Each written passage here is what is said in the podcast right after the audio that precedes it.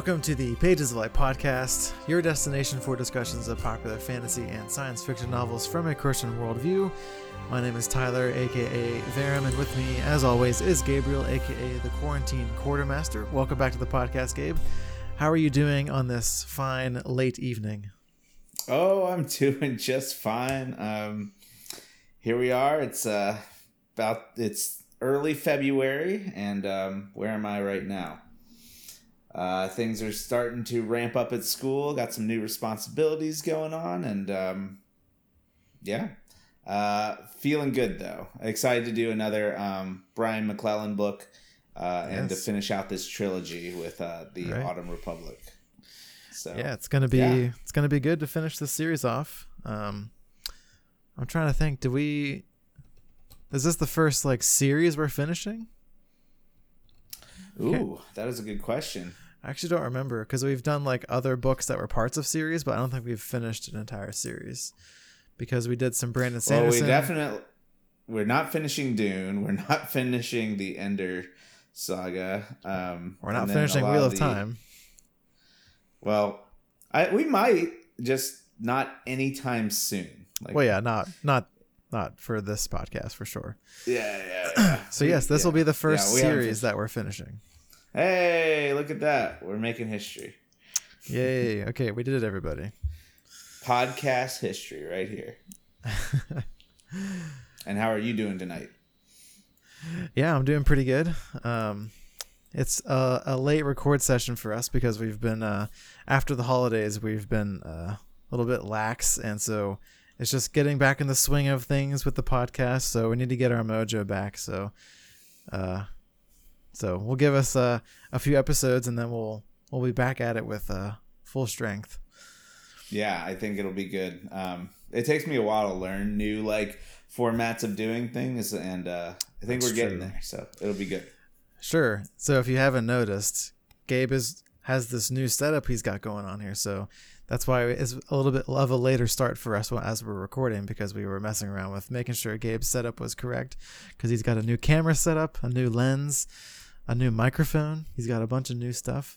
Um, so this is actually all old stuff, uh, but Tyler sure. did come over and uh, help me set it all up, and it is a new recording setup for me. So I've had this equipment, um, and I've just been doing it off my Mac for ease of use. But I'm trying trying to get into recording my own um, YouTube videos again and uh, start editing and um, just looking for a more permanent setup. So um, yeah, thanks for coming over and helping out. Um, yeah, no I hope problem. to get these uh, these shelves mounted up here so that I can get um, like the a different arm attachment that will hold this camera, and I can right. kind of like pull it down into place. I think that'll be good. Right.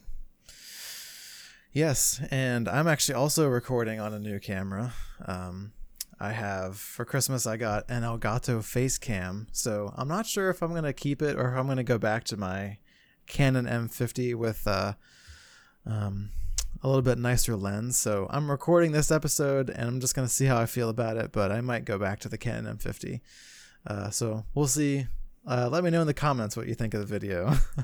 uh, so it's just a little bit more. Sh- it's a smaller setup with the with the Elgato face cam, and the can the M50 is a little bit more of a a hodgepodge kind of thing with the fake battery and the and the the you know the power and the and micro USB cable and all this kind of stuff. So, but we'll see what happens. But all of that aside, we are happy that you are here and you're listening to us. Um, make sure you check out Pages of Light on social media. We're on all of those different platforms. YouTube, uh, subscribe on YouTube if you want to check out the video version, and you can also check out our website pagesoflight.com. And as we mentioned before, we're going to be doing the Autumn Republic, uh, book three of the Powder Mage trilogy. And for this episode, we're going to be doing chapters 1 through 27.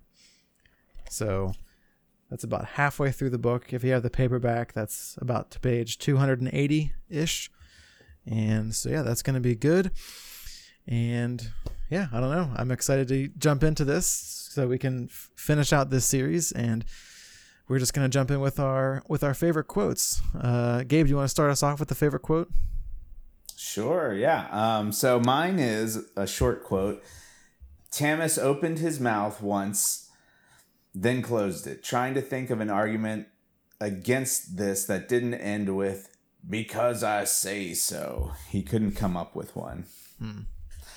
So this is when Nila is coming to the um, treaty with Ipille, and she's being part of the Adran Republic cabal. Right. and so um, I think it just speaks to um, Tamas understanding how things work. Because if you just rely on like like I think about this with parenting. If I just rely on because I say so all the time, I think it makes like right. It kind of like undermines your authority because you have to rely on like well because I'm in charge of you, you have to listen to me and not like being well reasoned and like giving like um you know good reasons for the choices that you're making and so that you're you know that you bring people on board. And so tamas is recognizing that like what he really wants is just to to bar nila from coming to this and but he realizes that like it's only because him. So he makes a more humble decision and just says i'm gonna roll with this because the only reason that i can really think of is because i just don't want her to come. Right. Um so um, I think that speaks to a little. Um, I can't place my finger on any scripture right now, but I feel like if I thought about Proverbs long enough, there would be some that came to me about this one. I do right. love some Proverbs. Yeah. Um, so that was my quote. How about you? Which one did you choose? Yeah, so I have um, this is Bo talking to Nila and he says, Always ask why. It's not enough to know the what of something. A privileged always needs to know the why. It helps you learn how things work, which aids in your manipulation of the else. And I just like this quote because I think that's just good in general, like life advice, like even not from a Christian perspective. Like it's good to challenge yourself and try to figure out like why things are happening the way that they are and not just saying, oh, this thing happened. That's interesting. And then just moving on from there and not digging deeper to any into something that is maybe, you know, like a news story or something philosophical that maybe um, conflicts with your own worldview. Um, so figuring out and trying to dig deep um, and figure out why something is happening or just why people believe things the way they believe them. If you're having conversations with um, people who aren't Christians, just like figuring out like why do you believe what you believe. I think we've talked about this kind of concept in other podcasts where um, just asking questions like what do you mean by that? Like somebody says, I think this, this, and this, and then say, okay, well, what do you mean by that? Like explain further about why that is the case for you and why you think those things are true about uh, the world or you know whatever topic that you're talking about. Um, and i think that'll just give you like a deeper understanding of people's per- perspectives and a deeper understanding of the world in which we live in and so that could be applied in non-christian ways and christian ways. So i thought that was just a good a good uh, comment from bo here as she as he's uh, teaching nila about uh, the ways of being a privileged so yeah yeah, I like that quote. And what comes to mind just off of the comments that you made uh, is Stephen Covey's uh, Seven Habits of Highly Effective People. Yeah. And I believe habit number six is seek first to understand, then be understood. Um, and that just kind of pops into my mind when you like. Right when you want to know why people think the way that they think. And that just leads to a deeper understanding of that person and like um you can speak to them more personally because you understand where they're coming from if you take the time to right. to understand them and ask them why they believe the things that they believe. Right. Yeah cool. So those are our favorite quotes. Uh, if you have a favorite quote from this section of the book leave it down in the comments as always uh, love to see you guys have a discussion down there of what's going on. Um, now we're going to jump into some of our book discussion. So I think we'll kick off with just looking at some of our characters and where we left them off in book two and what's happening in book three at the beginning, just to kind of get our bearings. Because um, for us, it's been a while since we read book two. So jumping back into the world, it's good to you know get a refresher of where where do we leave our fearless heroes here. So I think I'll just start off with uh, because he has the uh, first two opening chapters here. So Tamas, as we as we all remember from book two, was in this weird situation where he got trapped behind enemy lines, and he was throughout the whole all of book two, he was trying to uh, survive and make it back into uh, the kingdom of Adro so that he could, uh, you know, rejoin the war effort and not be on the run from the Kez. And so he's managed to do this by the end of book two, and he's managed to get back into Adro. And so for uh, him, he's starting off and he's returning to uh, the city of Adopest, the capital in the middle of Adro. And he comes in and he finds like all the churches have been destroyed, um, which we saw at the end of book two because Lord Claremonte has arrived with all of his uh, ships that he had sailed down through Ricard Tumblar's canal that he had been building uh, as uh, for like for trade and that kind of stuff. And so he's kind of taken over the city and he's running for is it the first prime minister? Is that the phrase that they're they're using? I here? think I believe so, but then again, I could be wrong. but it's something like that. He's basically running for like leader of the of the the state or whatever. So, mm-hmm. um, and so he's doing that, and but he's doing it yeah, I guess he's he's not a fan of the of the church, and so he's been destroying all of the the churches. And Tamas does not really like that because he makes a comment in the beginning where he's like, "This church is like 300 years old, and it's like blasphemy almost to kind of you know do this to uh, their state religion." And so he's kind of mad about that. Uh, but he can't really mm-hmm. worry about that right now because there's a war happening, and uh, he needs to go down there and figure out what's going on with the war and he's also trying to figure out what's happening with his own son because, as far as Tamas knows, the last time he saw Taniel was that he was in a coma in that mala den, um, just uh, with Ricard Tumblar kind of watching over him. Um, and so he goes back to Ricard Tumblar and asks him like, "Hey, you know, like what happened to Taniel? He woke up, obviously." So he just kind of gets all the details from uh, Ricard of all the things that he knows that happened to Taniel and so he decides that he needs to go back uh, to the war front. Uh, well, he needs to win the war, but I think he does have a, a greater purpose of getting his son back because I think the experience that he had in book two made him um, it made him realize like how much like how he hasn't v- really been a very good father and that he needs to do better with that and as we will see later in the book that like they do try to really make amends with one another uh, whenever they uh, finally meet back up with each other um, later on in this book. So that's where we find Tamas. Uh, do you have any comments about Tamas' story? Do you want to jump into Taniel and Ka-poel? Yeah. Um, yeah, I, I I like your observation that um, you know Tamas is feeling like drawn that he needs to be part of the um, like be a better father to Taniel. And I think that right. is a lot like we see that motivation come through in this book where it hasn't in other books. Um, so um, Taniel and Ka-poel, they are on the run from the Kez. So Taniel discovers that Hilanska um, troops are um, the Adran troops are hunting him down, um, and he and there's several like little vignettes almost of Tanya like thwarting the people that are coming to um right. to like capture him and Ka-poel. And then we have this kind of like scene with when he is like returned victorious after he's like broken all these air rifles and left them like bent. He's like basically sending them a message. I could have killed every single one of you while you slept, and right. I did not. And now you don't have guns. Now you need to leave. Um, yeah. So, but I mean, there's two companies, and I don't know how big a company is, but that's a lot of people um, versus one one guy. Um, and Ka-poel is like kind of like camped out, and I, I, I think they're in this like. I cave. don't think.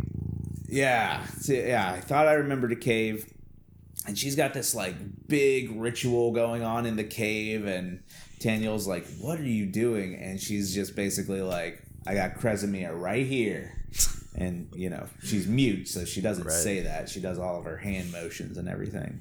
Um, but she is such a powerful bone-eye sorceress that she is able to contain a god at distance, day in, day night, like all the time. Um, right. So Ka-poel is like crazy powerful. Um, yeah and she's just like, I'm experimenting. I don't really know what I'm doing, but I'm i was gonna try my best over here. um, yeah. Anything that you want to add about this part? Yeah, I mean, I just like those. I did like that scene where she, where he's like talking to her, and she's like, "I don't really know what I'm doing. I'm just trying to like do my best to figure this all out." And he's like, what, "Why would you do that? That's not a good idea." It's like that scene later in the book whenever Nila's trying to do her like finger magic thing, and all the people are just like slowly, yeah. slowly back away, so you don't get exploded by the the novice pri- privileged over here.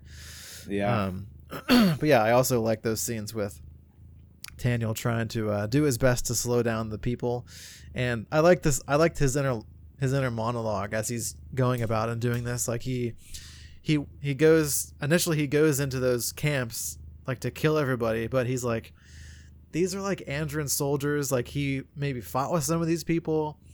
Uh, these are his countrymen. So like he he goes there with the intention of killing them all because he's like, if I kill them, then they obviously they can't come after me anymore. But he's like struggling with the idea of killing his own countrymen. Um, and so I like kind of that inner monologue. And there's even like, I think he's just showing because in previous books, like he's he's mentioned things like, all I'm all I'm good for is killing. And like that's been like the thing that he's all been about and that's like all he's good at. And so i think he's like i do i really have to kill them? Like i, I guess i don't have to. Um I, it might make it harder for him but yeah so i just kind of like that that inner monologue that he's having with himself about the the challenge to kill or not to kill people in general and his own countrymen so gabe's got the microphone up. He's going to say something important here.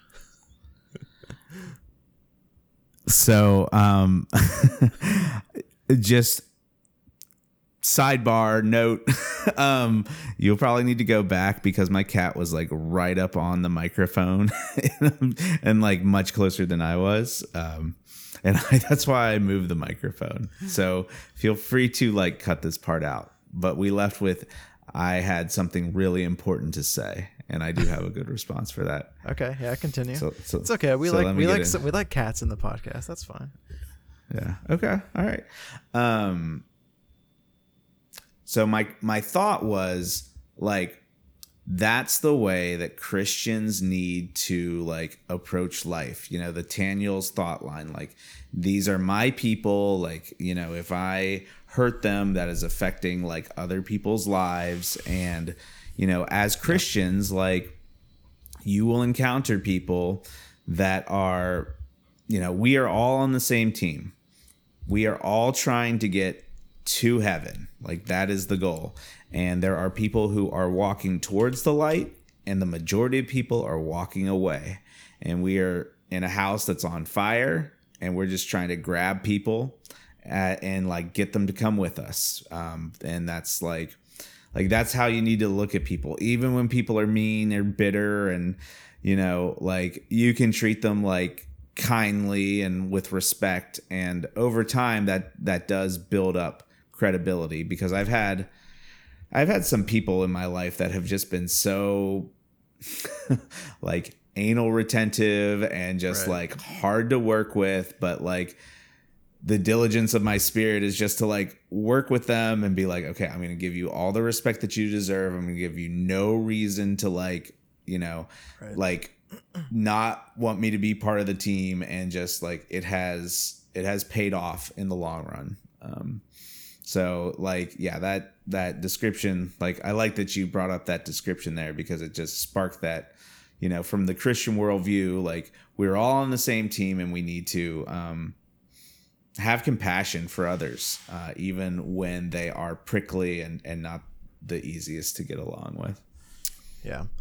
And I mean, speaking of like major themes, which we'll talk about maybe a little bit later in the podcast, that is somewhat of a theme in this book, at least in the first half, of like the struggle between like are you killing and you're doing bad things, but you're doing them for the right reasons? And what is the where is where is the line in terms of your morality? Um, because like Nila is also dealing with this because she's a privileged, and she has all this power, and she has the ability to, you know, create mass havoc and mass death around her, and she's scared of that power, and so she doesn't know should she wield that power for good by killing the quote unquote bad people to save the people that she loves. Um, so is that a, is that a, a moral thing to do? Is to kill other people to save the people that you love and like? So it's just an interesting dynamic, and I think Taniel's kind of dealing with a similar scenario where like it'd be easier for him if he would just kill them, is that way he wouldn't have to worry about them coming back, coming after him again. But they're his own countrymen, and he, you know, he doesn't really want to kill them, but he might have to do it out of necessity. Um, so yeah, it's it's it's quite a, a conundrum that they both face in this book. But yes, so you some good points there from the from the Christian worldview perspective for sure. Um, yeah, did you have anything else on Taniel and Ka-poel at least at the beginning of the story? Otherwise, we'll jump just, to. Uh, yeah, go ahead. Yeah, um, I was just gonna say that Ka-poel is basically saying to Taniel that she can't move Kresimir. So, oh right, yeah, like um, he's gonna buy them a little bit more time um, to try and figure that out. Yes. Um, yeah, Taniel. I feel like Taniel gets annoyed a lot of times with because she can't talk and she's just like, I have to do this, and that means like Taniel just has to like figure it out on his own because Ka-poel is not going to come with him because she's not going to leave her super powerful magic doll things just laying around in the cave for anyone to come up and find. Um, so, and I feel like if she leaves, like Kresimir is going to be right. another like back on the you know back on, on the, the chessboard. Yeah, yeah. Yes. So that's where we have uh, Taniel and Ka-poel at the beginning of the story. And then we are going to move now to Adamat, Bo, and Nila. And they're kind of a trio at the beginning here. So um, they're all together because Adamat struck a deal with Bo where Bo wants to go and try and help save Taniel and get his name cleared from the charges that were brought against him by uh, General Hilanska. And so Adamat's going to go help Bo figure out this stuff with Taniel, and then in, uh, I can't remember. Don't know what the word I'm what I what what the word I want is, but uh, and in return, Bo is going to help Adamat find his son, who was taken by Lord Vetas's men and sold into the slave trade, essentially, uh, from what I understand. In I don't remember the location that he was sent to, um, but is basically off and he's at the slave trade. So Adamat wants to get him back, and he thinks that Bo is one of the only people that can help him because he's super powerful and he can handle a lot of people at one time and get into places that normal people wouldn't be able to get into. So this is the deal that they have. And so we at the beginning we find them they're going to the war front because they're going to try and investigate things that are happening with uh, Taniel, and so they're doing a bunch of investigation. They're trying to figure out what he was doing before he was captured, and Nila gets a bunch of. Uh, she goes to the. Oh, who does she go to, Gabe? She goes to I don't know if this is what they use, but it was essentially like a like a quartermaster, like someone who kept all the records and the notes and stuff of what was happening. um, yeah. so she goes, goes, to the quartermaster. She goes to the quartermaster, and uh, so she gets all of the details of what uh, what Taniel had requisitioned uh, for the war effort, and um, they find something interesting where they find this one report that is dated for after he was captured. And so that is a red flag to them that somebody had forged that particular requisition.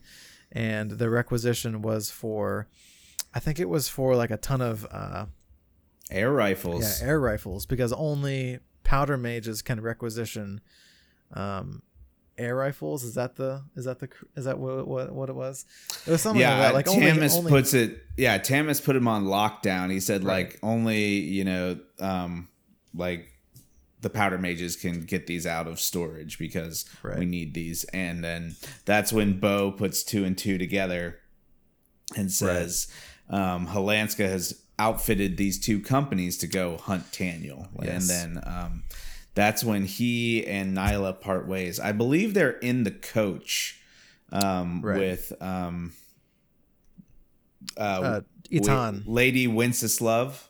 Yeah, Winceslav and uh, um, well, they have they're with Adam. General Etan as they're traveling away from the camp. Um, mm-hmm. I don't know. Maybe I've got I have the timelines a little bit a little bit off there. Um, yeah, because they escape with Etan. Um, right. From Hilanska's camp. Right. Uh, and then they make their way over to um, Wings of Adam. Yeah. Right. Um, so anyway, I kind of jumped ahead a little bit there, but um, that's okay. So they, yeah, so they're investigating, and Hilanska like doesn't really want them sniffing around his business, and so he captures Adamat and all of the other uh, soldiers that were accompanying him, which are basically there was like a group of soldiers that Tamas gave to Adamat to help him capture, uh, track down his family and help to defeat Lord Vetas, which we saw in book two. And so these same soldiers are with him now, uh, led by Oldrich, I think is his name. I'm not sure what his rank is, but uh, Oldrich is his last name. And so they all get captured. And so Bo and Nila, they come and rescue them.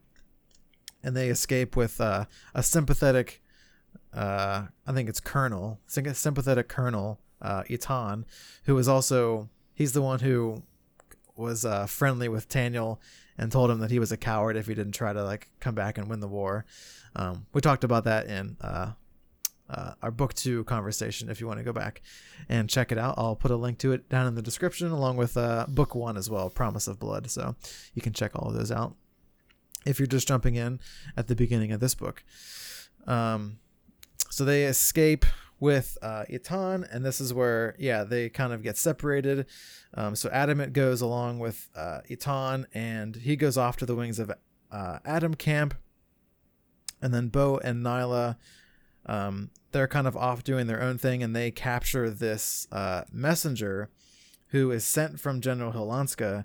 And this messenger was supposed to go to the Kez, and he was supposed to be delivering a message to them because Hilanska and the Kez are in cahoots and Hilanska is going to try and uh, basically the the the uh, the army is divided. There's like a civil war here, and so there's there's Hilanska. He's part of the Adran army who is like broken off of the main army, and then there's General Ket, who is part of the Adran army, and she's on the other side of the civil war, and so Hilanska is gonna try and to uh, join with the Kez and try to defeat the rest of the Adran army. And so I'm not sure exactly what his full plan was because I don't remember if we really get it all spelled out of what his like general plan was with the with the Kez. Like, were they just gonna like let him live or something? Or I don't know if you remember anything any specifics about that. yeah, not. I don't think that they go into the specifics, but um, yeah. So we we have like four military companies that we're kind of following. So right. we have like we have Ket and Hilanska, and they are both accusing each other of being traitors um, to right. Adro. And then we have the Wings of Adam, the mercenary group, who is trying to just save Adro, and they're kind of like not in a civil war state. Right. And then we have, of course, the Kez, who are trying to invade the country. And so, yeah, it's um, yeah, the whole Civil War thing uh, threw me for a loop because it's hard to keep track of what's going on. But yeah, at the end of that, they just say like after the coup like happens and they take out Ket's army, um, it was kind of unclear what would happen to the Adran army because you have a bunch of faithful, you know, servants of formerly the crown and now, you know, servants of Adro and like right. they're going to see that they're joining the Kez and right. either they're going to be like okay which you know these are some of the toughest warriors in the nine toughest soldiers like i don't see them being like yeah we'll just join with our enemy of so many years so i feel right. like you know Ipille's like we have enough people we'll just occupy your country and we'll just kill off all your countrymen i feel like that's kind of how it would have played out right. because like you know everyone there has their own independent will um, yeah. Yes. Um, so that's basically what's happening. And so we have Adamat. He goes off to the wings of Adam because he in order to prevent kind of this civil war from escalating, he's going to suggest to uh, General Abrax of the Wings and also Lady Winceslav, who is the leader of the Wings. Uh, so he wants them to.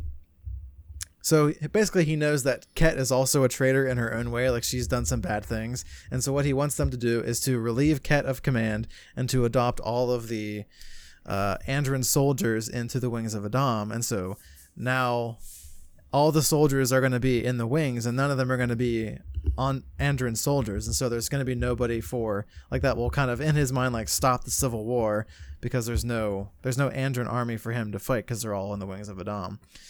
And this is kind of his suggestion. And then I think it's like the next day, Bo and Nila also arrive at the Wings camp and they have information about Hilanska that they got from that messenger that they captured.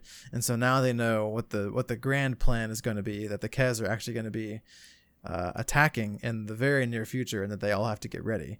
And so, kind of towards the end of this section, we have uh, Ket get relieved of her command. All of the troops from Ket's command are adopted into the wings, and so basically all of these soldiers are now in the wings, and so the only Adran yeah. soldiers left are the ones that Tamas is bringing with him from Adopest and and uh, the Deliv soldiers. So, go mm-hmm. ahead. Yeah. Uh, so yeah, just another Christian thought about like authority. So in this, you know, we just had this discussion on like what would the Adran soldiers do if they were told to like go join with Kez. And um, when it comes to the authority of God, you know, if you're if you're a Christian, like his authority should be absolute. And um, we look to the Bible for what God wants us to do with our lives. And so like even if it goes against the culture, even if it goes against what everyone expects of like quote unquote is is expecting of you, like right. you are to to follow God because that like God is good and like even though it doesn't make people feel good when you do when you follow God, like we are called to follow God. Um and then on the reverse side of that is like submitting to human authority like you know there is like there is like government and like you know we have positions like in society and i think that god wants us to acknowledge that like yes there are structures here that keep us safe but at the same time there's also things that like you know when when we are getting into the realm of like violating god's laws um so much that it's just not that you can't stand for it anymore then there is a time to stand up um, right. and then refute, you know, the human authorities over you. Um, and that could be like a, a, government authority or like someone at work or um, just like in a social group. Um, right. Yeah. And then like, I'm not telling you to go out and just, you know, revolt, revolt against everyone. I'm not right. saying that. Um, but I'm just saying like that, you know, you know, we should always be looking to the Bible for how to act, and um, and we always need to handle every other person with grace and care. And then, if you're really not sure, like what you should be doing in a situation, like find a godly person, find a mentor at your church, seek right. them out, and say, "This is my situation.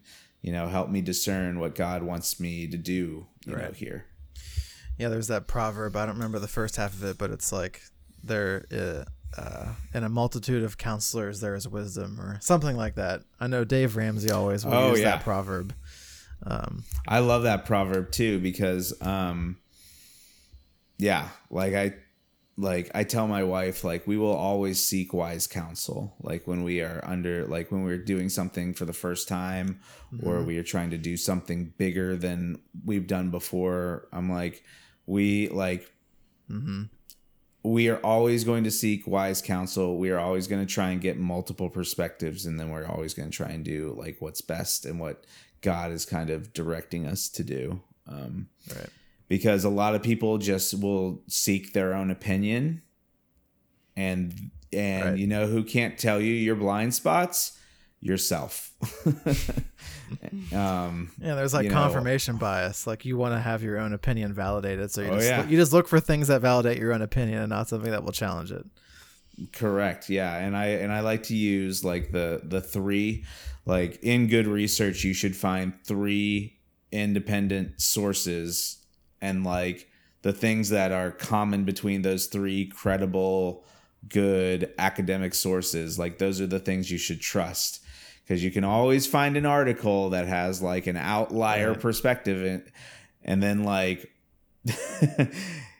it's safer to just have like three different trustworthy sources telling you the same thing. Right. Because a lot of people like to read one article and, and claim it as i'll right. say it claim is, it as gospel truth. This is the truth. Yeah. Although now don't do really, that people. although now it's more like this is my truth. There's, yeah, lo- there's a lot of rejection of the truth. That's more of this is true for me, and it's kind of much more subjective. But we don't have to go down that rabbit hole.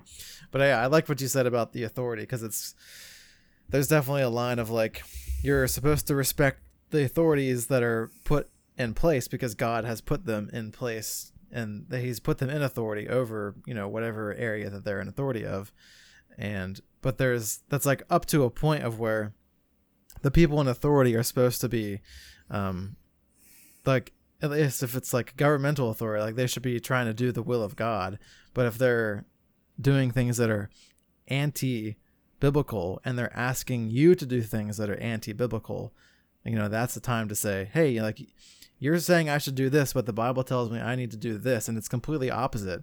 Like in that scenario, you can't just leave your you can't leave the biblical truth and just do the thing that the person in authority says because you have an authority that's higher than that person. You know, God's an authority over that person, even though God maybe put them in their position.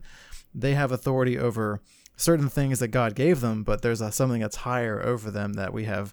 Uh, that's our true authority. So, just important to keep that in mind as well as you're just living life in general. So, that's a good word. Indeed. Um, yeah, I don't think we had anything else with that section. You want me to jump into the battle with the Kez? Oh yeah, go for it. This is a good section here. Yeah, so um Tamas also arrives on scene. He does. Um, he gets everything and, in order. Uh, yep, and he's like uh, you know, we just need more time and they hatch this plan to get um a code breaker from the wings of Adom, and they send a coded message from basically. It's like a oh, fake. By the way, message. yeah, well, it's from Tamas, right. and uh, they looked at Hilanska's like communique and were like, we should use this like language and diction like when speaking and communicating with the Kez. But yeah, so him and Hilanska are like having this like meeting. He's like, Hilanska, come with me, and then like Hilanska just stabs him and runs. Like, I know what a crazy scene. Oh my gosh! And then like Tamas is like bleeding all over the place, and he's like, ah, you know, like this happened to me in the Gurlish war, and I got all infected in there, and um, right. ah, terrible. And he was like, he was a groomsman at my wedding. Like, how could you like someone at your wedding that you like trusted like goes know, and betrays you in this in this huge way. Um, people just look out for themselves. Yep. Um, I think this is tendency. a scenario where like he's in like way too deep. Like he can't he can't there's no escape from the like the position that he finds himself in. So mm-hmm. he basically has to just like it's either he just gives up and he gets court martialed and he's probably going to get executed um, right. or he has to run away. So that's I think it's basically the the decision he has for himself there. So Unfortunate, but so, yeah. Sorry, continue. Yeah, okay. Um so Tamas is looking at the Kez army, which like is like a quarter of a million people, and just like right. You know, he's he's happy about the Dela bringing sixty thousand people. Like I don't think um, Tamas is fielding fielding that many people. Um, and so during this time, uh, Tamas is like coming up with a plan and uh yeah, help me unpack this. So um Hilanska's troops are now Tamas's troops and right. They they are planning to attack the Ket army which is now run by Abrax and the wings, yes. and and the wings, and then they figure out that they are now on the same side, and then they are going to attack the Kez.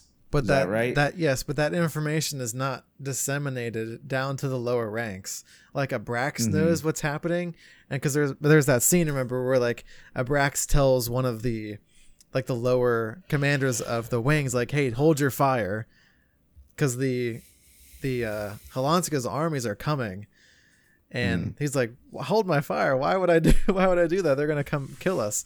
Um, but there's there's some higher level play happening where it's like a it's like a fake. Like they're gonna pretend that they're on the same side, and then they're gonna turn, and then they're gonna have a unified front after that. So there was some. It was one of those things again where like in book two, like the like the the command level knows what's happening. Like Tamas is making a decision, but the Yep. lower people don't really know what's happening, and so there's that balance between, you know, should you shouldn't you be telling your lower troops like what's happening? But this might have been a scenario where there just wasn't really like time to like tell everybody what was happening. They just had to like make these decisions really quick, and the only people that could know about them were the upper level command because they could make the quick decisions to make everything happen. So yeah, it was kind of a crazy scenario of events happening because we kind of got this from Nila's perspective where she was like, "We're gonna die because the people are coming," and then she's like, "They're turning away. We're not gonna die." But then all of the Kez armies come as well, so maybe she was gonna Mhm. die anyways. That didn't happen, as, Yeah. we'll, as we'll get to.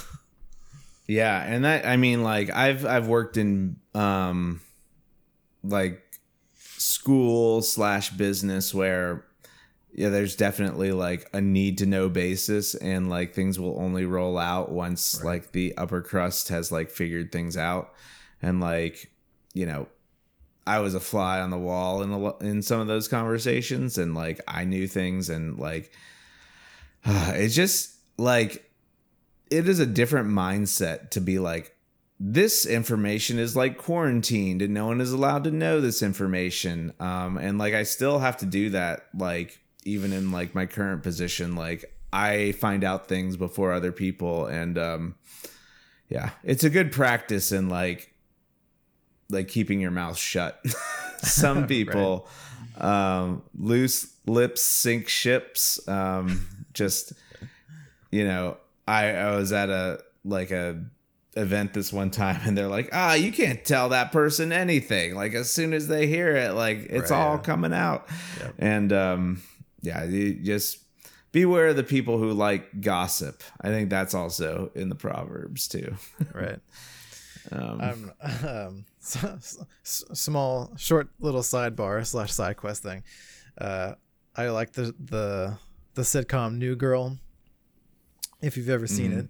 Uh there's a character his name's i've nick seen a few episodes. Yeah there's a character his name's nick and he's there's these there's a few episodes where like people tell him secrets and he's like he's like notoriously bad at keeping secrets and yeah. uh like his back gets like all sweaty and stuff and so like in later seasons like if people think he has a secret they just like flip him around. He's like oh you have sweaty back. You're holding you have a secret. Ah, that just reminded me of that that's funny he's got to tell yeah shout out to new girl great sitcom if you're looking Mm-hmm. for something funny to watch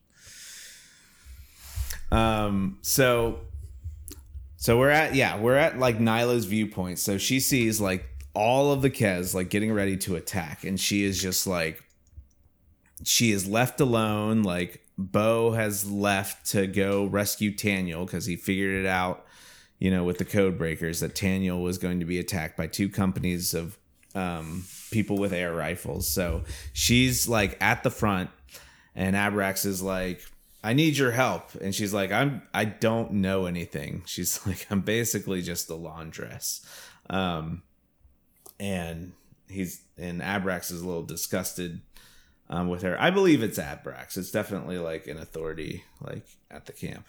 right Um, and then so she's like behind the lines and she's like trying to get herself psyched up. She's like all trying to like work it out. And then right um, something happens and her hand just like catches on fire. And then, um, you know, I know that you like the the part Tyler where Bo is explaining to Nila how her powers are working, um, and so you have the two hands right for the privilege, and then they each have um, like the different elements, and um, Nila is strongest in fire, and she uses I think the ether to kind of like spark the fire and spread the fire. So she's like tapping her fingers and like trying to coordinate like an attack and she like does she have a successful like fire before she like runs out to the front? I think she does. Yeah, she gets her whole hand on fire, and that's how she knows she like kind of gets it.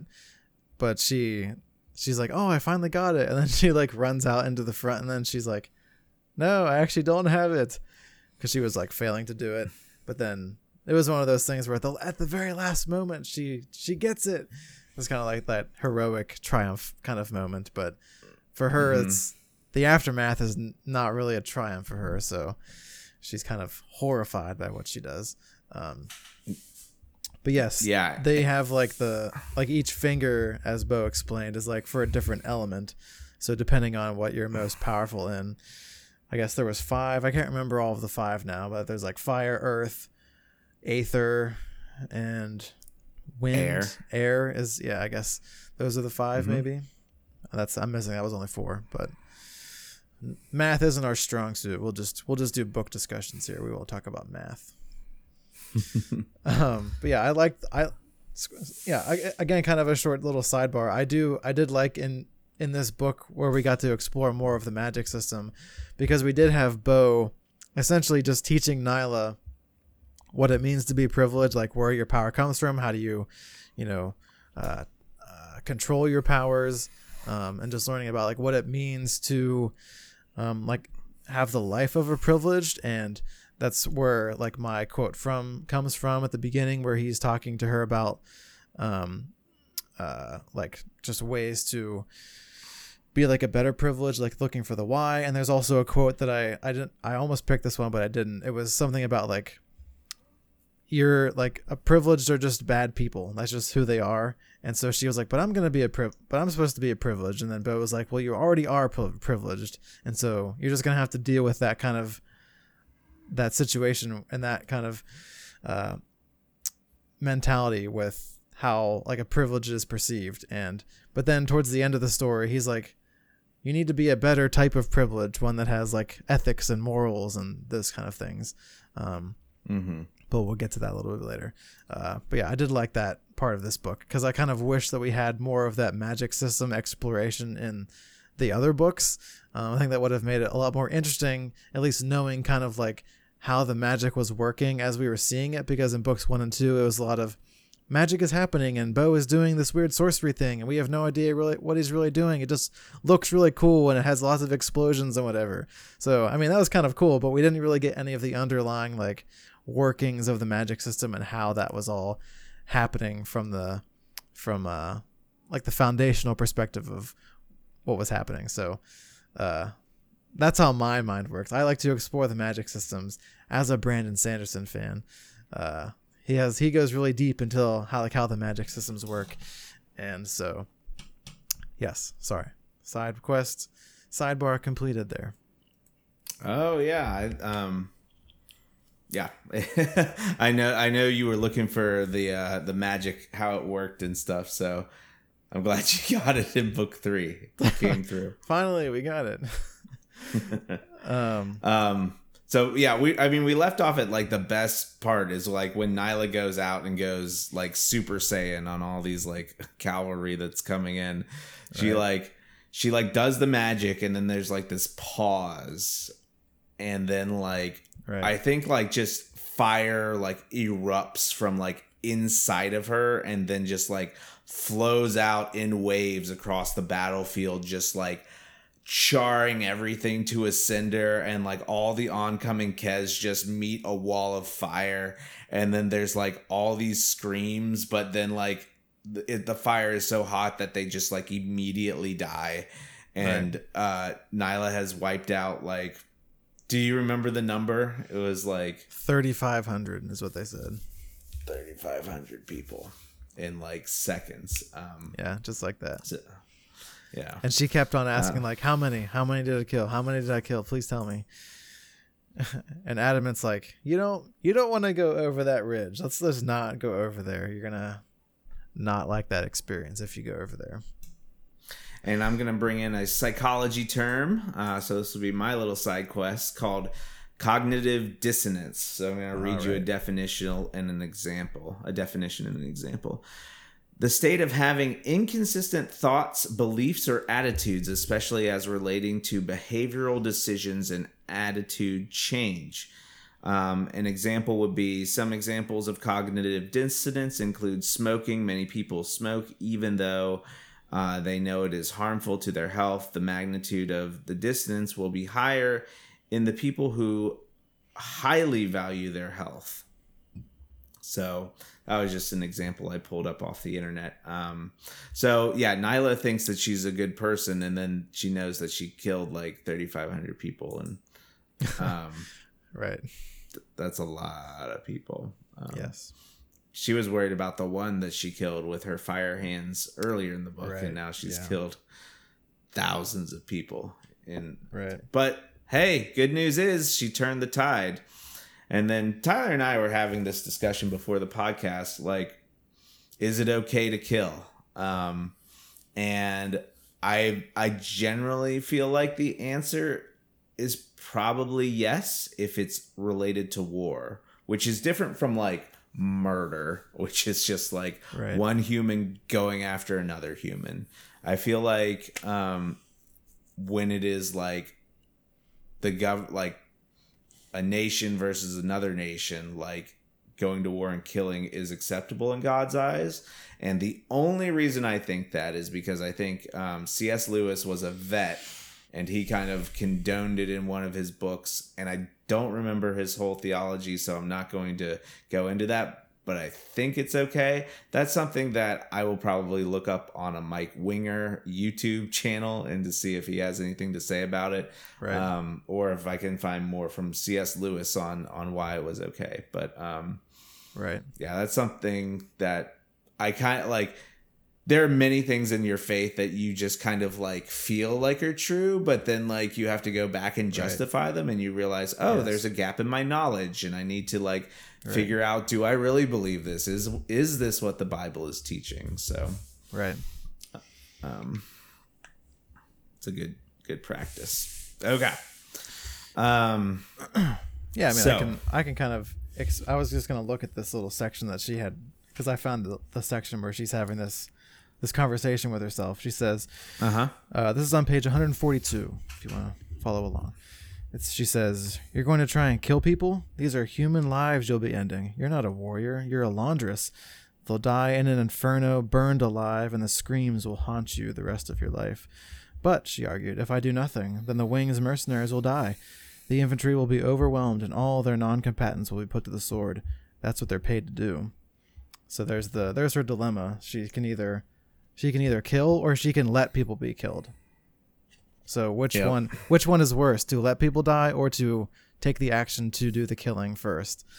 So and what does God want you to do? Right, exactly.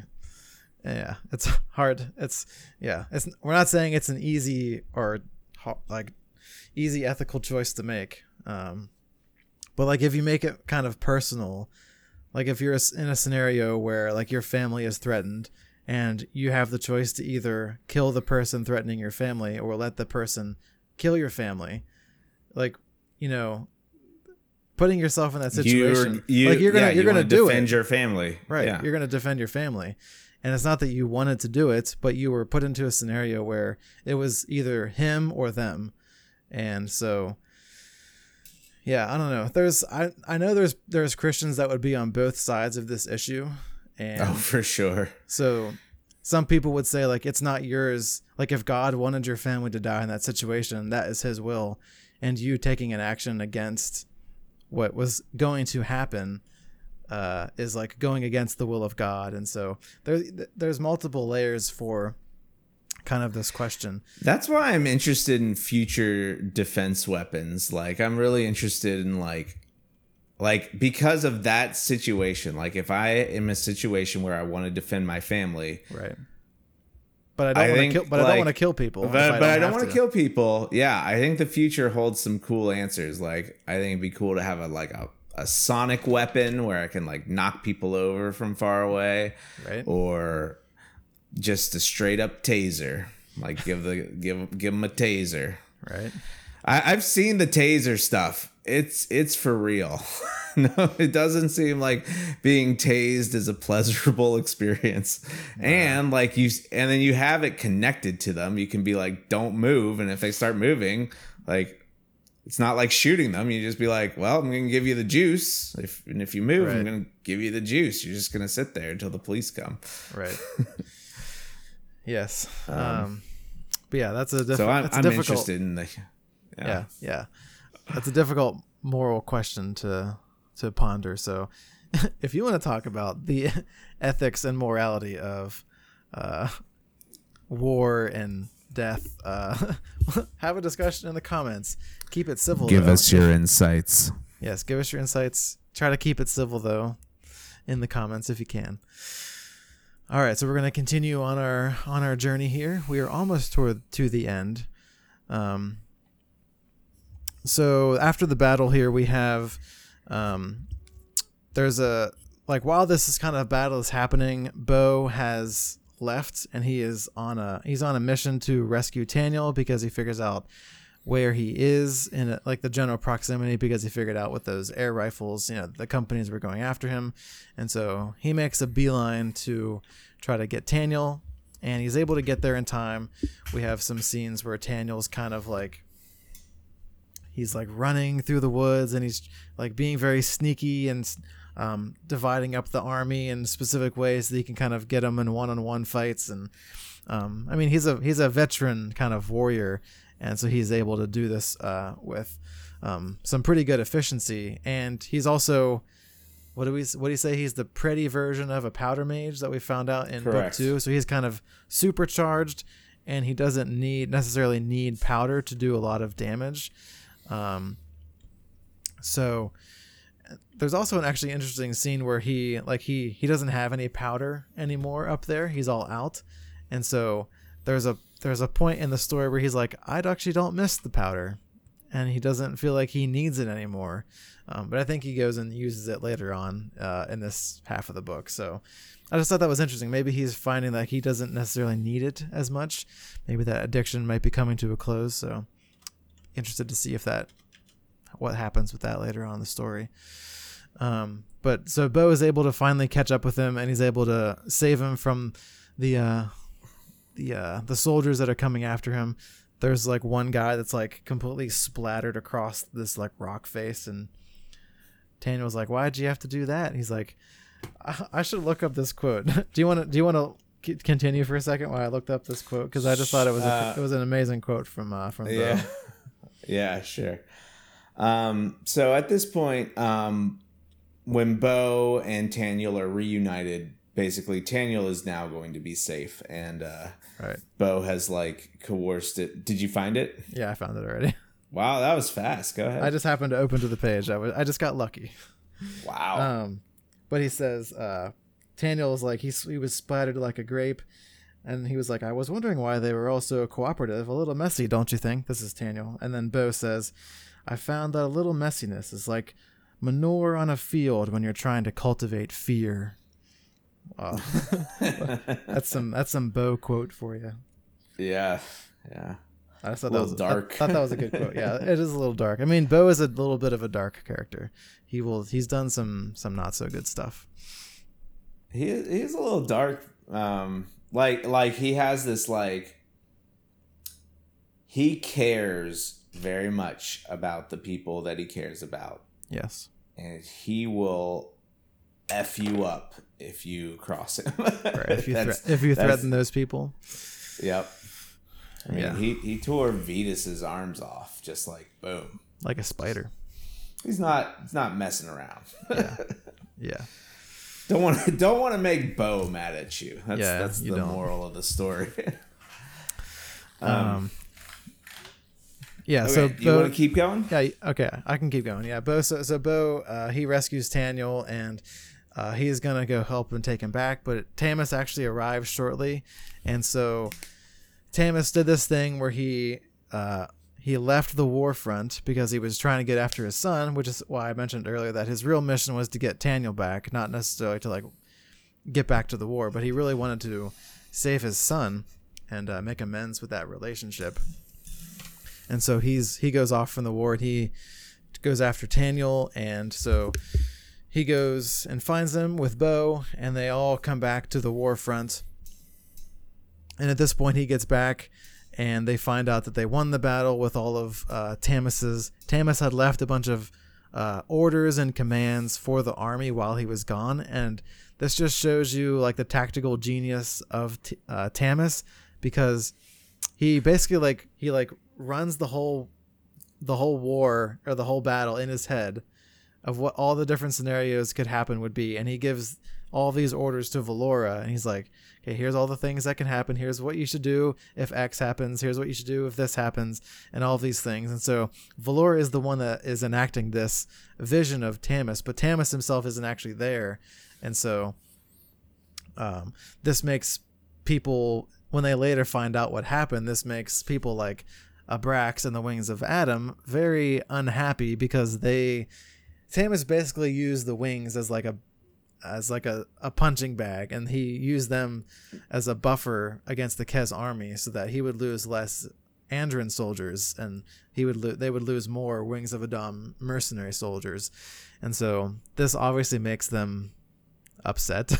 and so they decide that they're going to like kind of stay for the the peace talks with the king of Kez, as we'll talk about in a second, but that they're ultimately they're going to be withdrawing from the war.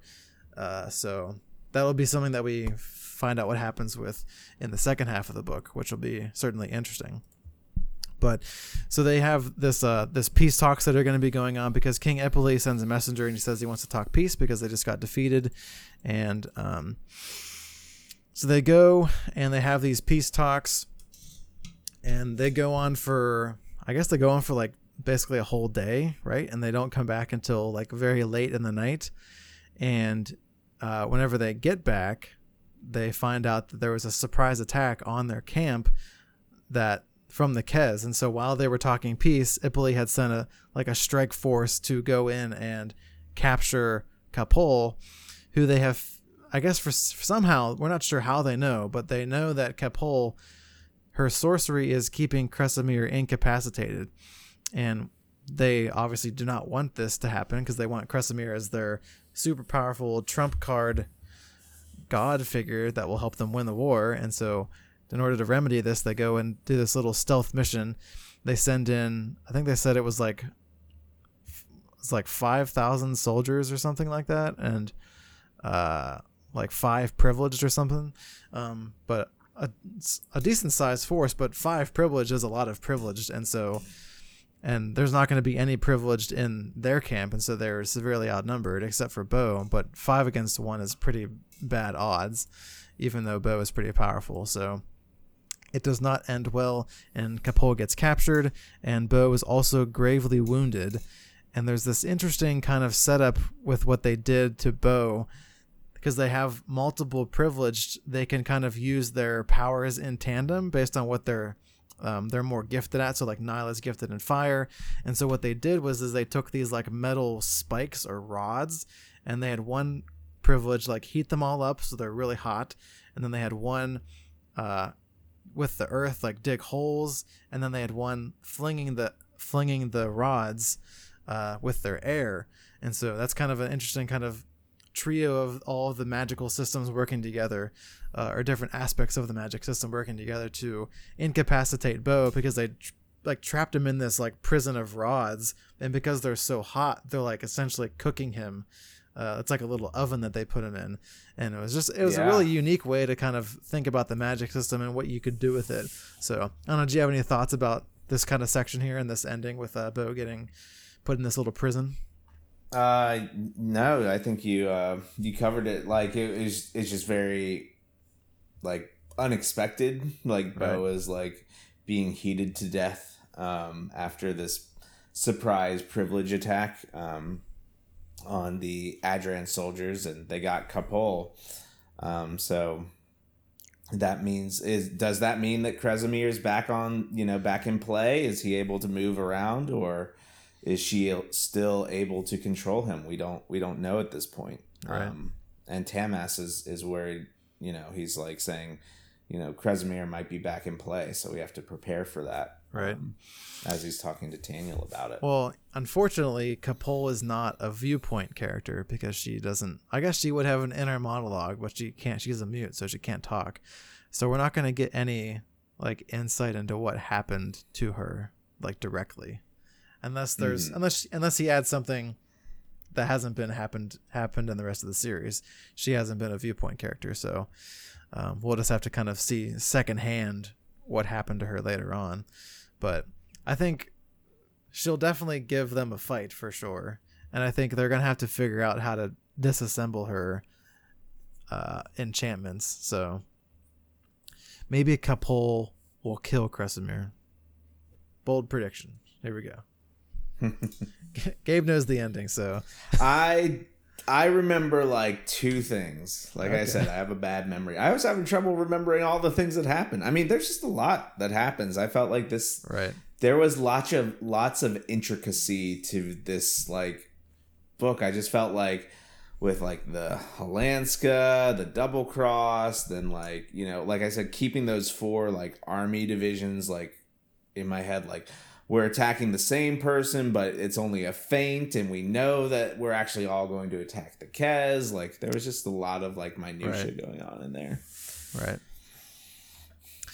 Um yeah, let's see. Um so Taniel pursues Ka-poel um, so he knows that she got captured, and because he loves her, which he told Tamas after their reunion, and so Tamas obviously says, "Yeah, go go back and get her." Well, one, they need her because she's holding Kresimir back, and two, because Taniel loves her. Those are two good reasons for them to go after her, and so he goes off on his own at the start, and then Tamas also sends a little, uh, like a little retinue of uh, soldiers along right behind him which contains uh, Velora, um, Gavril, Gavril, and uh, Olem's some of Olem's rifle jacks. So there's some some skilled uh, some skilled soldiers there. Are the rifle jacks are they special because they have a knack? They they have knacks. I think they were just like the most senior, like They're just the like highly seasoned. trained. Yeah, and I feel like I thought Tamas was like combining the seventh and the ninth brigades into one, like the new right. seventh, and they right. were the rifle jacks. And like if you think about those veterans who like you know, were at Budwiel and then they were trapped behind the Kez lines and they marched across the country with the threat of death, you know, on their doorstep. And yeah. then they captured uh, what was Ipille's son's name? He's like trying. He's trying to see Tamas like right before the. um He is, yeah. I'm I'm very interested to see what he has to say. Actually, I'm can't wait for that. Yeah. Um. But yeah, so they the I think those are the rifle jacks, and okay. uh, yeah, that's a so that's a very skilled crew going after Ka-poel. You know, you have yep. two very powerful powder mages. You have Gavril, who is just big, strong Gavril, and commander and then the rifle jacks. So yep. Yes. Um, and then I think uh, then we have uh, another chapter from Tamas's perspective, and uh, this is where he is like rallying the troops. He's like, we have to, you know, we've like taken they, care. They betrayed us during peace talks and like all this kind of stuff. Yep, he's getting them riled up to um, go after the Kez after this um, blatant. You know, he called the white flag was sacrosanct, and um, yep. Ipille just decided to act even under the white flag of truce. Um, and so he's got all of his generals shouting, and um, even the king of uh, Deliv comes, Sulem, and he arrives and he gives his sword to Tamas to show that he will follow him into battle. Um, and fight against the Kez. So this is what he's been waiting for. He's been waiting for the sixty thousand, the reinforcements, and you know, with Tamas um, on one side of the battle, it's probably going to be lopsided tactically. The Kez just have numbers. Like when you know, Ipille mentions that Nila, the untrained apprentice, according to his spies, say um, that she's, you know, she's just an untrained apprentice. You know, the responses um, that uh, I just have more men. I will always throw at you, so don't even worry about it.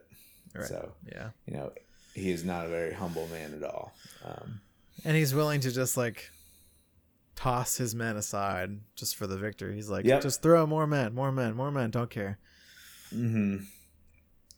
And I like um, well, one one thing about that scene is I liked where they're all kind of like sitting in there. He gathered all his officers, and then he just like makes them wait, and they're just like, "What are we waiting for?" He's like, "I'm waiting for someone to arrive," and he was waiting for the the king of Deliv to come, because um, he wanted him to be a part of the of the the rallying cry to see him also with with the support of the 60,000 to kind of give them give them that final oomph of like we have the 60,000 to troops. Let's go.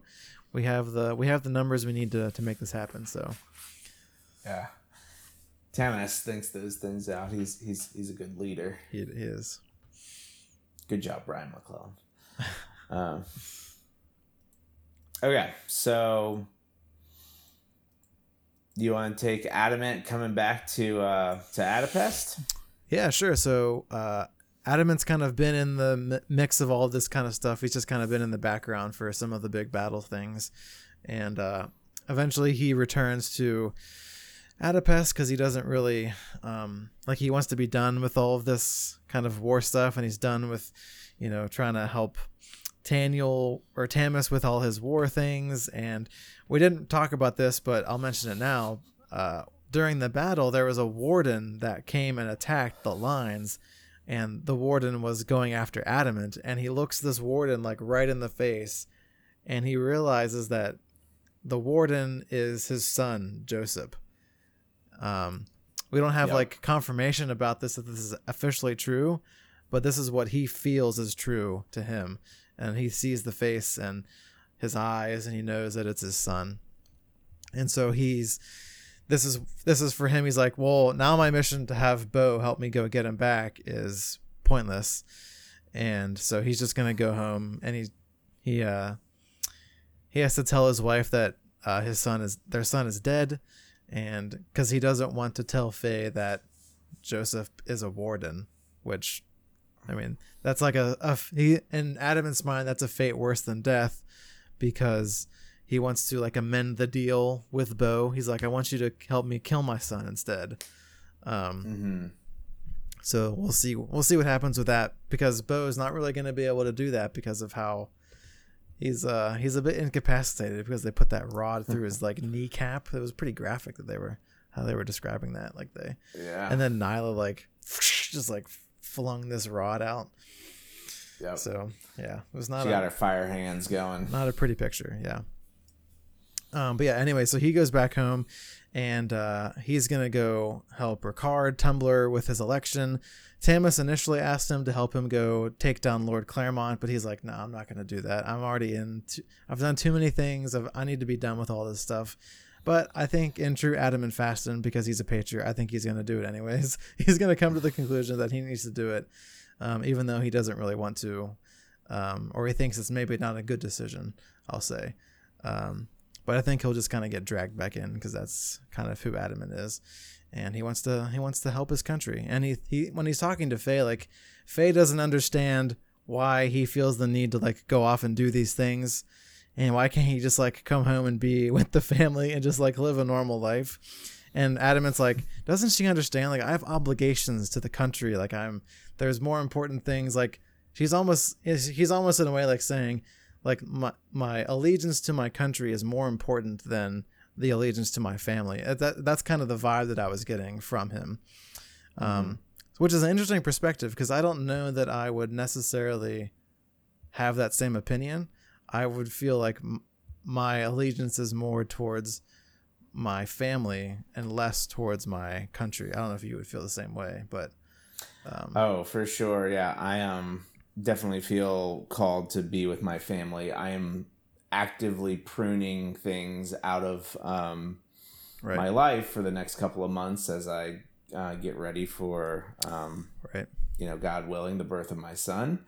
And uh, you know i just know that my wife needs help and i want to be around here more. And like uh, i do see a lot of people who just choose to continue living like a singles lifestyle like i want to go out i want to right. drink you know i want to do these things and um yeah i mean i mean there and I'm not saying those things are wrong. Please don't say that I'm calling people out who go out and have a drink and like go to the bar and stuff. That's not what I'm saying. I'm just saying that when you are consistently choosing that over doing things for your family and not just like above and beyond things, but like basic things like hey, right. we haven't really talked this week, and I think I'd rather go to the bar than see your face.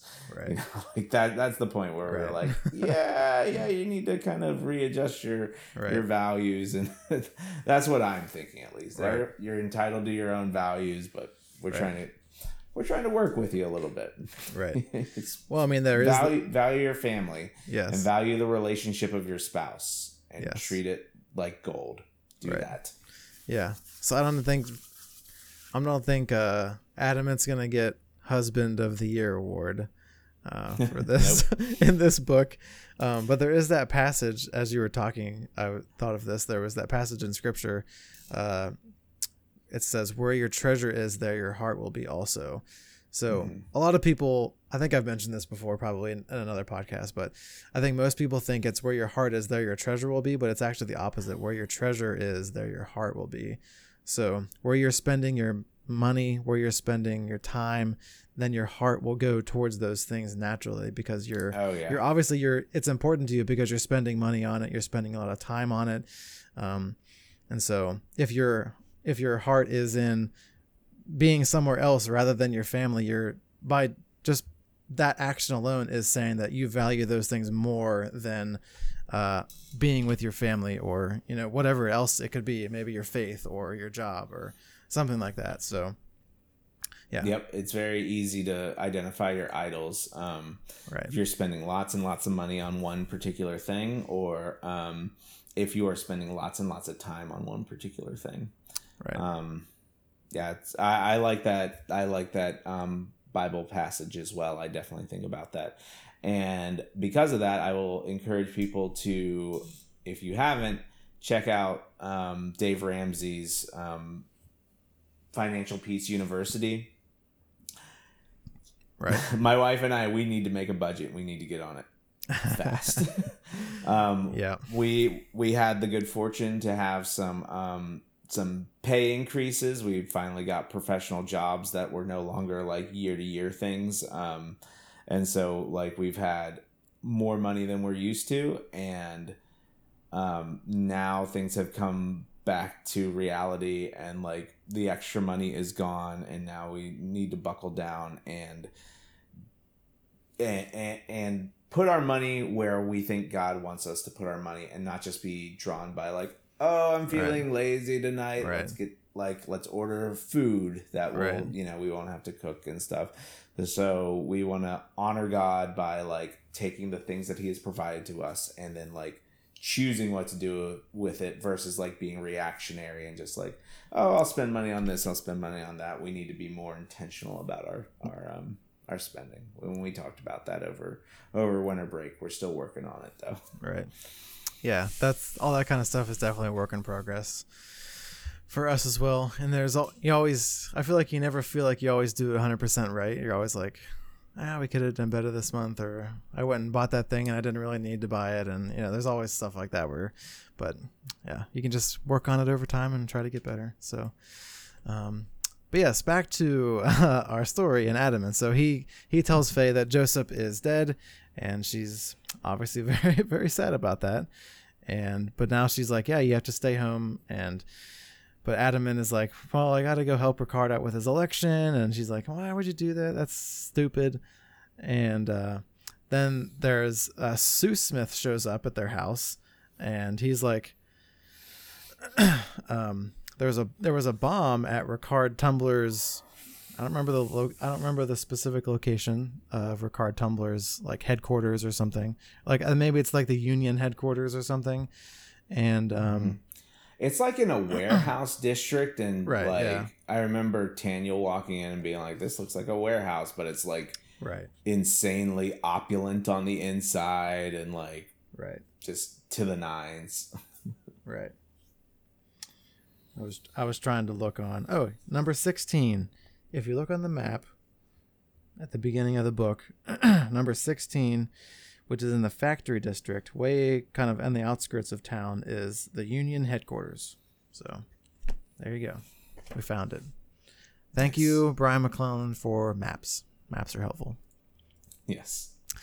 Um, so yeah, there's a bomb of Ricard on the Union headquarters, and so Adamat goes there because he was going to go help Ricard Tumblar with his election anyway. So he goes to kind of figure out what was happening. And I guess there was um, this massive bomb where they were having a party there and some people were killed. And Ricard feels really bad about it, obviously.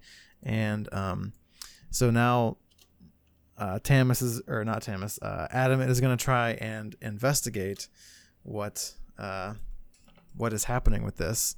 Um, and then for kind of the last few scenes, we have um, Adamat, who is going to be meeting with uh, Lord Claremonte, who we haven't seen in quite a while. Um, so it's kind of good to see him again. Uh, Gabe, do you want to talk about this last section of the book here? Sure. Um, so Lord Claremont, we the only time only time we get words from him are at the end of book two when he arrives in Adopest and um, kind of declares him, yeah. himself like savior of the city. Um, but we also know that Claremonte is the employer of Vetas, and we know how ruthless and cutthroat right. Vetas was, um, how utterly without morals or sympathy or empathy for anybody he acted. So, um, we you kind of like transpose those character qualities to Claremonte. So you you know that this is a ruthless man, and at one point, so Adamat is going to talk to him about the bombing, and so he's like trying to uh, you know figure out, you know, did Claremonte bomb him? Um, and Adamat is accompanied by um, a few people. Um, I forget like, exactly. There's like a police officer that's like like someone from the st- from the city who's investigating, I think, who's with him, and then he was with SouSmith, but SouSmith was like, "I'm gonna wait outside," and Adam was like, "Uh, okay." that yeah. was that was basically what happened with that one. Mm-hmm. So we meet Claremonte, and he's basically saying like, "I'm not your man," and if I want, and at one point he's like, "If I wanted Ricard Tumblar dead, he'd be dead." Um, uh, Very matter yeah. of fact. Yep. Um, but he's saying that he has the best chance of winning the election. He's got like this new special sponsor that's like going to help him, you know, in the election. And um, and at the end, we learn that this is all true because um, there's a knack in the room, um, a knacked person, and they are able to detect lies. They can hear lies, and so everything that Claremonte says is true.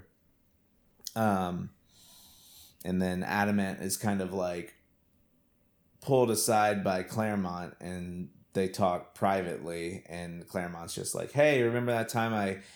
captured your family and tortured your son and like let's just let's just leave the past in the past and Adamat says i'll see you dead so he just very clearly delivers his threat like, yeah.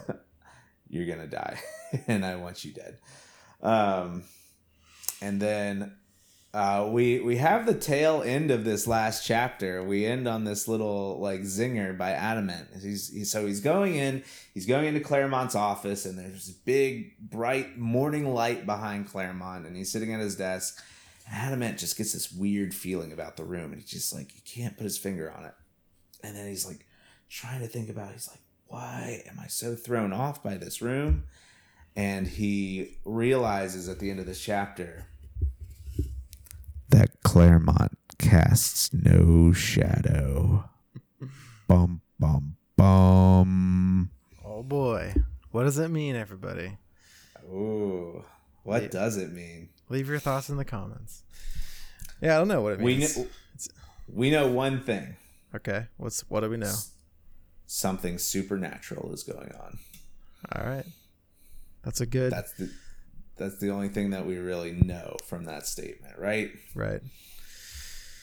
Yeah, I mean, I'm trying to think about what, thinking of all of the the stuff that's happened with the magic system in this book series. I, I was trying to think of like what could, what could be the thing that is doing that to him, or what is like somebody possessing him? Is there like some kind of, is he like a god incarnate or something like that, or is his uh, um, his sponsor somebody super magical and powerful who's doing some stuff in the background. Um, yeah, so I'm not 100% sure of where this is going to go. So that'll be interesting for for this last half. This is book. one of the things I do remember. okay, so this was important enough that Gabe remembered it. So that's good. Yeah, and and I also know one other big thing that's going to happen, um, and then trying to remember all the all the other details. But I know those those two main things stuck with me even through the years. I I remember them so. Very good. Well, that's where we uh, that's where we leave our our heroes here at the end of this first half of the book. Um, yeah, I'm definitely looking forward to seeing what's gonna happen as at the wrap up. Um, I enjoyed kind of getting the the reunion of Tamas and Taniel because they've been away from each other for basically a, a whole book, um, and so getting them back together was has been really nice. And I think there's still some tension there between them. So, um, uh, I was thinking about like like what might happen in this last half of the book and this last part of the series and i was i i have a feeling that Tamas is one of those characters that's going to have to die. So i don't know if that's going to be something that happens. I'm going to try and read gabe's face as i say this to see if it's true. Um but uh yeah i don't know. I feel like there's going to have to be like some i feel like a major character should die. I don't really like it when stories end and like everyone survives and they live happily ever after. Wow, that's so nice. Um, but I feel like this story is dark enough, at least Powder Mage in general, and Brian McClellan writes it like it's a dark enough story that I feel like some characters should be should be dying at the end, or maybe Adamat has to die so he has one last act to save his family, and that really shows his true colors that he's a family man, or I don't know, something like that where somebody needs to have some kind of last stand or maybe Vlora will die for Taniel to show her show her true love for him and that she was really sorry for what she did because um, they kind of have still have a little beef about what happened with Valora uh, sleeping with the other man. And uh, yeah so there's some stuff that I feel like could happen and could be interesting. I see Gabe having some little smirks there so. One of your predictions is true. Okay, one of them is true, so we get that confirmation. Um, but yeah, I'm I'm looking forward. You to said seeing... three of them. I will not say which one. Right. Yeah. So, well, at least I was I was I'm on the right track for some yeah, of the storylines. You are. You are. So, yeah. I'll... My brain doesn't think that way. Like, I like I like when I'm in a story, I'm not usually like like making predictions like that um, I think that doing this podcast has kind of changed that about me. But like normally, I'm just like, oh, what's going to happen next? Right. And I don't think like that larger picture like that. Except in movies, dude. Movies like someone will say a line, and just because right. I know playwrights and right, people yeah. who write script, like everything has significance, and like you know, in a book, you don't have to have that sort of approach because you can just go on for pages and pages about like what was at the dinner table and people will keep reading it because they like the story. Um wheel of time. Yeah. I was actually thinking uh game of thrones. Oh, okay right. Uh but yeah same same thing. Um that's sorry that was all i was to say. Um yeah, I mean, I don't.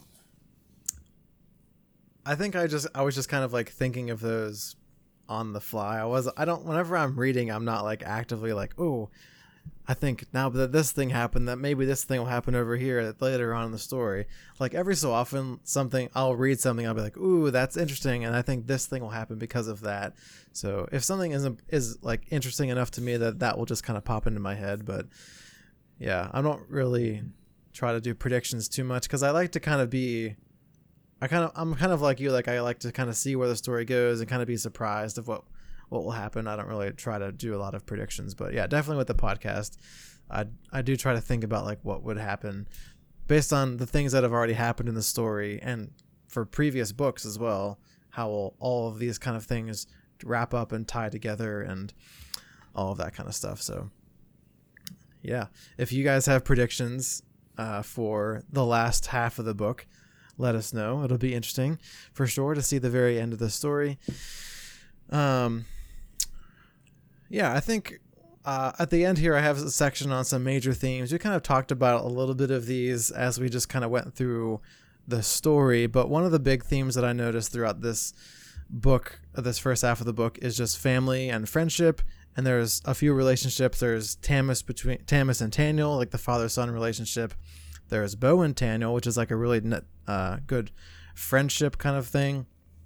And then we have Adamat and Faye, which we already kind of really talked about with him not really focusing on his family and her kind of wanting him to be more present and him not really, him being drawn more to her, towards his uh, love of country and patriotism and less towards uh, his family, um, which is interesting because like he really is, he really does love his family, but I feel like he's maybe he has a mindset where he's like, if there's no country to live in, then the family life is irrelevant or something like that. Maybe he's trying to taking like a higher level approach to it, or um, I'm not sure, but we'll have to see.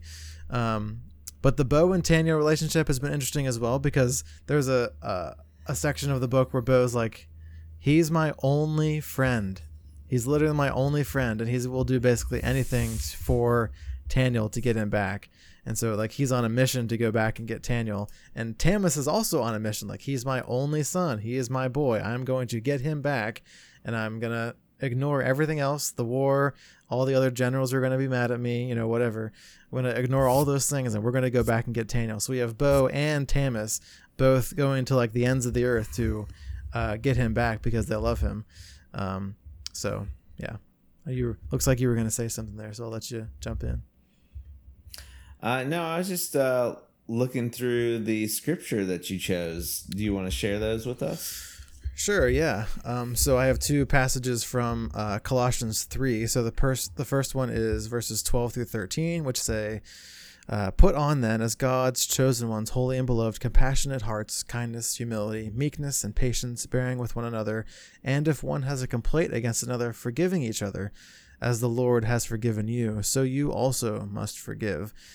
And I put this under the Tamas and Taniel uh, relationship because I feel like they there's some animosity between them and I feel like they both need to forgive each other for things that have been done in the past.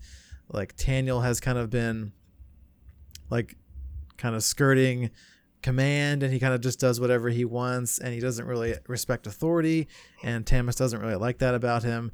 Um, but Tamas on the same same same wavelength is not really the great father and he's demanding and he's hard and he's not he doesn't really show his love very well towards Taniel and Taniel maybe thinks that like he just Taniel like he only wants Taniel to just do the war things and be a killer and he doesn't really want him for uh, family reasons and just because he's his son. Like he loves him because he loves him because of what he can do on the battlefield not because he's his son.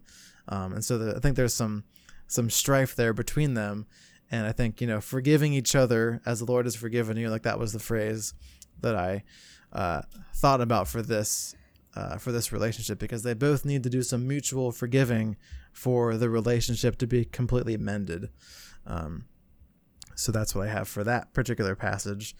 Um, and then this, the next one is just uh, verses 20 and 21, also in Colossians 3, which is just children obey your parents and everything, for this pleases the Lord. Fathers, do not provoke your children lest they become discouraged. And this is like basically the exact dynamic that Tamas and uh, Taniel have. Uh, Taniel doesn't really doesn't always obey Tamas and what he asks him to do, but Tamas is constantly provoking Taniel. Um, and so because of that, I think Taniel does become discouraged in terms of his like self identity and self worth. So those are my those are my thoughts. what do you think? I think the that? ultimate like um prov- uh, no provocation that right. Tamas does is in book one where he tells him to go kill his best friend. Oh yeah, that's right. I mean that's that's like the epitome of like provoking a child. Yeah, I need you to go kill your best friend. Sorry, that's just like that is bad parenting. Please don't do that. yeah, because I remember in that scene actually. Now that you mention it, because he says, Taniel's like, I I'm not gonna do that unless you order me to do it, essentially. Mm-hmm. And so he yeah. has to order him to do it from a command perspective, not because like Taniel wouldn't just do it because Tamas asked. Like if Tamas just asked him because he's his father, he wasn't gonna do that. But because he's his commanding right. officer, now he has to do it because he'll get you know he could get thrown out of the out of the the army. So yeah, so yeah, those are my thoughts on that. Now, did you have any other thoughts on those passages or just some of the other relationships that I mentioned there? Um, just the forgiveness part is always good. Um, it is remember forgiveness is a gift to yourself. Um, don't let people who spend like who have upset you, don't let them win more by not forgiving them. And and remember that just because you forgive someone doesn't mean that you have to trust them in that capacity again. Like if right. someone has hurt you or betrayed you, like it is possible to forgive them and then never give them like the opportunity to do it again. Like that is totally within right. your boundaries. Yes. Um I mean eh, but it does get difficult when it comes down to like family relationships and like you are right. a kid inside of a household like you don't have control over that situation. But if you are an adult and you are living on your own and living your own lifestyle you definitely can set boundaries against people who have hurt you in the past. But always forgive them. Don't let people who have hurt you like continue to hurt you because you're only hurting yourself. You're the right. only one going through that struggle. Don't don't make it harder for yourself. Just forgive them right. move on and you don't have to trust them in those situations right. again yeah, that's a good word. Cool. Um, the last thing we already kind of talked about this with Nila a little bit, as we mentioned, um, just like her struggle with dealing with the power that she has, and she's using her power to do evil things to save the people that she loves. So, like, where is the kind of the ethical and the moral line in that situation? We already kind of talked about that, so I will leave that. You can go back later in the podcast and re-listen to that section if you so desire. Um, so that's gonna do it. Uh, any last thoughts on this uh, this section, this half of the book? Um, I I want to remember the end of this book. Um, two important things that I re- remember, and uh, I don't know the rest, so I forget how like things play out with all of our different characters. So I'm just looking forward to uh, rereading the end of this book and um, remembering the finer details because I, you know what I, I've decided like when we do the podcast, like it is a different level because we're going into like analysis, right? right? And there's a difference between like just watching something versus like analyzing it because when you analyze something yeah. and it's something that's good, you usually go into the realm of like appreciation. Like I like because you can see the bigger story. Like, you know, going into the Wheel of Time books, you know, for the podcast has made me like, like before I, you know, I definitely had like a working memory of like, this is what happened in like the previous five chapters. And, um, like I remember this part, these parts of the book, but like I don't have an appreciation for the full narrative of the Wheel of Time. But now that right. we're doing it on the podcast, like I do. Um, so yeah, I, I think I'm appreciating the books more. Um, and so, yeah, like I said, I'm looking forward to seeing the culmination of this trilogy um, one more time. And yeah, it'll be good. How about you? Any predictions? You want to talk? Well, you already gave me yeah. three, and I, I told you one of them was true. Yeah, I don't. Uh, I can't think of any anything else off the top of my head. Um, I hope we get more magic system reveals and just seeing you know what's going on with that. Um, also, the Kresimir Ka-poel kind of showdown will be interesting, and um, yeah, I just don't know if it's gonna end with like Kresimir dying. Um, because we kind of got like in book two, we kind of got a little bit of a glimpse with Mihali talking about like the relationship between the different gods and how they have different like they're kind of like human gods because they they're like super powerful, but they're kind of they like kind of came to Earth in a way, and so yeah, I don't know, just maybe seeing more of that kind of stuff happening.